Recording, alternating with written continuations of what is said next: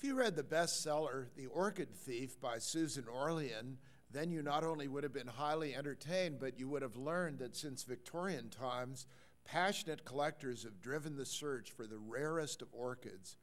It's important to remember that individual orchid species, which are often very rare, are extremely vulnerable to simply being wiped out to be driven to extinction in nature. Wild orchids are often overcollected. Many species are restricted to a specific habitat, such as the branches of a particular kind of tree, and many of them, with their bizarre and unusual and well adapted flowers, depend on a particular kind of visiting animal or pollinator in order to be able to thrive and produce seeds and spread themselves.